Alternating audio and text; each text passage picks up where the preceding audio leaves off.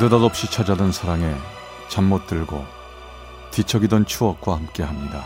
라디오 사랑극장 어느 날 사랑이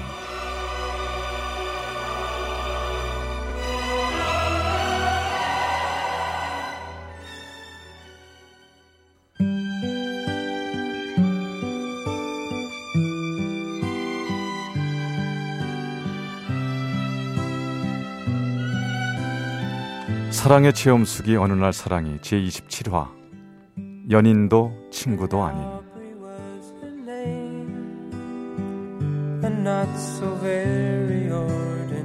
꿈만은 88학번 대학 생활을 시작하면서 내 머릿속엔 미팅을 해야겠다는 생각으로 신이 나 있었습니다. 그런 결심 끝에 다 앞에 100번은 미팅을 했을까요?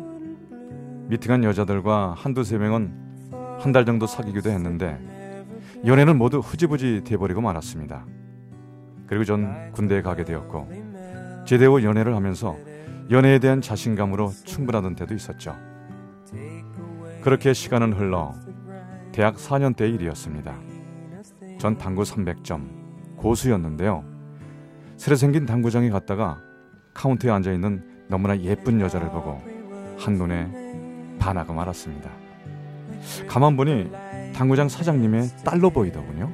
형, 만날 연애 고수라고 자랑만 하지 말고 저 당구장 사장님 딸 좀 꼬셔봐요. 야, 그거 일도 아니야. 진짜 해볼까? 아, 형 그렇게 만만하게 볼 게 아니야. 우리 학교 모든 남자애들이 눈독 들이고 있다고. 그래? 좋아. 내가 한 달 만에 사귄다. 기다려봐.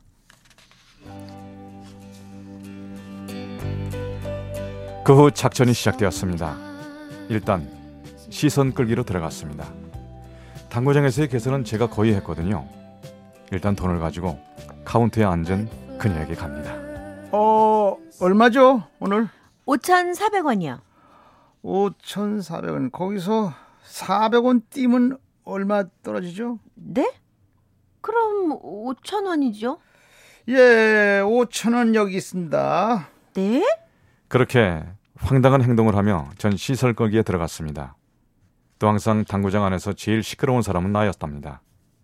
그날도 잔돈을 내지 않고 계산을 마친 상황에서 당구장을 나갔다가 다시 들어온 저는 그녀에게 다가갔습니다. 어, 저기요. 500원 내놔요. 500원. 네? 500, 500원이요? 아, 좌석 버스를 타야 되는데 잔돈이 없단 말이에요. 점점 우린 친해지게 되었고 드디어 커피 한 잔을 마시기로 약속을 하는 사이까지 되었습니다. 어, 고마워요. 약속 장소에 이렇게 나와줘서. 근데 나보다 한 살 어린진 몰랐네요. 네. 저는 광고회사 다니다가 몸이 안 좋아져서 쉬고 있다가요. 부모님 돕는다고 당구장에 나와 있었어요. 어, 그랬군요. 근데 내 첫인상 솔직히 어땠어요? 어, 당구를 잘 치는 줄은 소문을 들어서 알고요. 뭐 처음엔 좀 건방져 보였는데 점점 재밌었어요. 점점 재밌었다니 다행이네요. 근데 한 가지 물어볼 게 있어요. 남자친구 있어요? 남자친구요? 네, 만나는 사람 있어요. 어, 소개로 만난 사람인데 부모님이 좋아하세요. 가끔 당구장에도 들리는데 아, 못 보셨어요? 못 봤어요. 아, 그랬군요. 어, 몰랐네요. 어쨌건 데이트는 데이트였고 나름 이야기꾼인 저는 그녀를 많이 웃게 만들었고 재미있는 시간이었습니다. 그리고 집에 돌아와서 그녀를 생각하며 라디오를 틀었는데 조관우의 늪이란 노래가 나오는데 왠지 모르게 가슴이 찡했습니다. 내가 그녀를 처음 본 순간에도 하지만 난 그 남자란 존재에 대해 신경 쓰지 않았고 우린 자연스럽게 자주 만나게 되었습니다. 10시까지 당구를 치다가 자연스럽게 그녀를 바래다 주게 되었고 집 앞에서 한두 시간 정도를 서서 얘기를 했는데 전 그녀가 들어갈까 봐 항상 재밌는 이야기를 들려주려고 애를 썼고 집에 들어가서는 다시 한 시간 정도 전화 통화를 했습니다. 어, 나 지금 들어왔어. 뭐 해? 자려고요. 피곤하지 않아요? 아우 난 너랑 있으면 어, 너랑 얘기하면 하나도 안 피곤해. 내가 노래 불러줄까? 네, 노래 불러줘요. 그러면 쉽게 잠들 수 있을 것 같아요.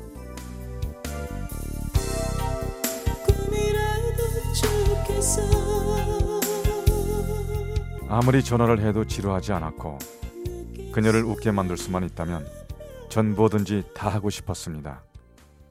그날도 당구장에 있는데 부모님과 함께 키도 크고 멋지게 보이는 한 남자가 들어왔습니다. 여진아, 형진 오빠 왔잖아. 이리 와라. 어, 어, 오빠 오셨어요? 아이 저기 그럴 게 아니라 우리 야식 좀 시켜 먹자. 응? 예, 엄마. 그녀는 조금은 내 눈치를 보았지만 전 어떻게 할 줄을 몰랐고 괜히 화만 나더군요. 집으로 돌아온 저는 화가 나서 잠도 오지 않았습니다.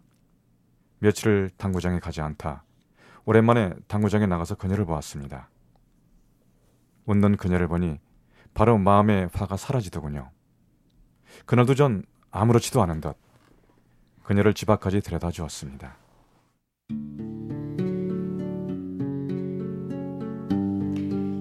저기 오빠 이제는 아침에 보내는 꽃다발 그만 보내요. 그게 무슨 얘기야? 꽃다발이라니? 오빠가 매일 아침 꽃 배달해서 보내준 거 아니에요? 어 꽃다발 난 모르는 일인데. 그럼 누가 보낸 거지? 나중에 한 일이지만 다른 과에서 짝사랑하던 친구가 보냈던 꽃이었습니다. 어쨌든 그 덕분에 그녀는 나에게 더 호감을 가졌던 거였죠. 우린 그 후로 더 가까워졌고 연인도 아닌 친구도 아닌 그런 관계로 지내며 난 졸업을 하고 회사에 입사를 했습니다.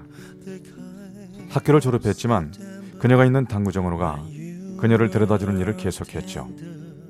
근데 그날도 그 남자가 와 있더군요. 전 너무 화가 났습니다. 그래서 며칠을 그녀를 만나지 않다가 술을 사들고 그녀를 만나러 갔습니다. 어, 솔직히 말해줄 수 있어? 자기 그 남자 사랑하니? 음, 나를 참 좋아해줘요. 그리고 부모님도 만족해 하시고, 안정적인 직장도 갖고 있고, 그래서 그 남자를 사랑하냐고. 곧 그 남자 집에 인사가 할지도 몰라요. 뭐라고? 도대체 네가 이럴 수가 있냐? 네가 어떻게 이러냐? 어? 말 좀 해봐. 아니, 왜 자꾸 이래요? 이러면 서로 힘들어요. 그녀와 저는 같이 많이 울었습니다. 하지만 그녀는 그 남자 집에 인사를 안 가겠다는 말은 하지 않더라고요. 그 후로 한 일주일이 흘렀습니다. 이대로 헤어지려고 했으나 하루하루가 견디기가 힘들었습니다. 그녀의 얼굴을 보지 않고 대화를 하지 않고 살아간다는 것은 너무나 힘들었죠. 그래서 다시 그녀를 찾아갔습니다. 몸은 괜찮아요? 술도 못하면서 왜 그렇게 술을 마셔요? 술 아니고서 견디기가 힘드니까 그렇지. 나 너 없이는 안 될 것 같아. 오빠, 저 사실은 그 남자보다 난 오빠를 더 사랑해요. 너 지금 진심이니? 여진아. 그러니까 오빠 조금만, 응? 조금만 더 기다려줘요. 그래. 내가 기다릴게. 네가 돌아올 때까지 내가 기다릴 거야. 예, 나 시, 시간을 좀 줘요. 그 후에도 간혹 당구장에 찾아오는 그 남자를 볼 수 있었지만 난 모른 척했고 우리는 좋은 연인으로 잘 지냈습니다. 그해 5월 5일 저는 어버이날 선물로 아버지를 드리려고 스쿠터를 사게 되었고 드리기 전 스쿠터를 몰고 그녀를 만나서 스쿠터 드라이브를 하게 되었죠. 불행히도 한 시간 후 교통사고가 났고 그녀는 타박상을 입었고 저는 어깨뼈가 주저앉아서 전신 마취 수술할 정도로 아픈 상황을 맞이하게 되었습니다. Have you ever had the feeling that the world's gone and left you behind? 얼마 후 전 팔을 고정하고 퇴원을 했습니다. 그 상황에서도 그녀를 보고 싶어서 저녁에 그녀를 만나러 갔고 그날 어떤 차가 계속 앞에서 가지 않고 있더라고요. 그 남자였습니다. 야, 그 남자 아니야? 네가 만난다는 그 남자. 어, 맞아요. 저, 잠시만요. 그녀는 그 남자에게 다가가 뭐라고 말을 하더군요. 그리고 저에게 다시 왔습니다. 야, 도대체 이게 뭐 하는 거야? 미안해요. 나보고 언제까지 기다리라는 거야? 정말 못 참아. 우리 이제 헤어져. 헤어지자고. 헤어지자는 말은 항상 제가 했지만 그 다음은 꼭 세상이 컴컴하고 그녀 없는 세상이 무섭게 느껴져서 견딜 수가 없었죠. 이번에도 일주일 후에 다시 그녀에게 전화를 했습니다. 매번 아무 일 없다는 듯 다시 만났었는데 그날은 그녀가 그렇지가 않더라고요. 목소리가 왜 그래? 진짜로 헤어지는 게 좋을 것 같아. 그게 무슨 소리야? 그러지 마. 난 너 없이 못 살아. 안 되겠어요. 친구들에게 물어봐도 그렇게 모두들 오빠랑은 헤어지는 게 좋을 것 같대. 그래서 나 결심했어. 오빠랑 헤어지려고. 그리고 헤어지는 방법을 알게 됐어. 내가 결혼하면 돼. 그 남자랑 빨리 날 잡고 나 결혼할 거야. 야, 그게 무슨 말이야? 그게 무슨 말이냐고. 제발 그러지 마. 마음 돌려, 여진아. 하지만 그녀는 돌아오지 않았습니다. 얼마 후 그녀는 결혼을 했고 꼭 열흘 후 전화 한 통이 왔습니다. 어, 여보세요? 오빠, 나야. 괜찮아? 행복하게 잘 살아라.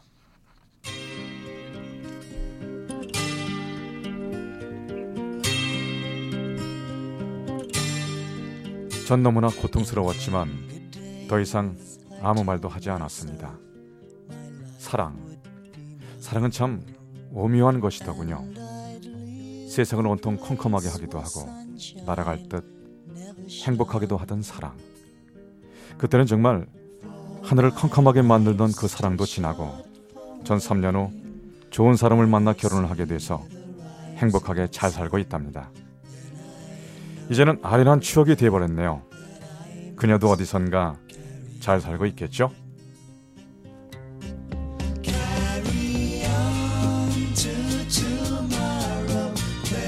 강남구 청담동의 양원삼 씨가 보내주신 어느 날 사랑이 제27화 연인도 친구도 아닌 편이었습니다.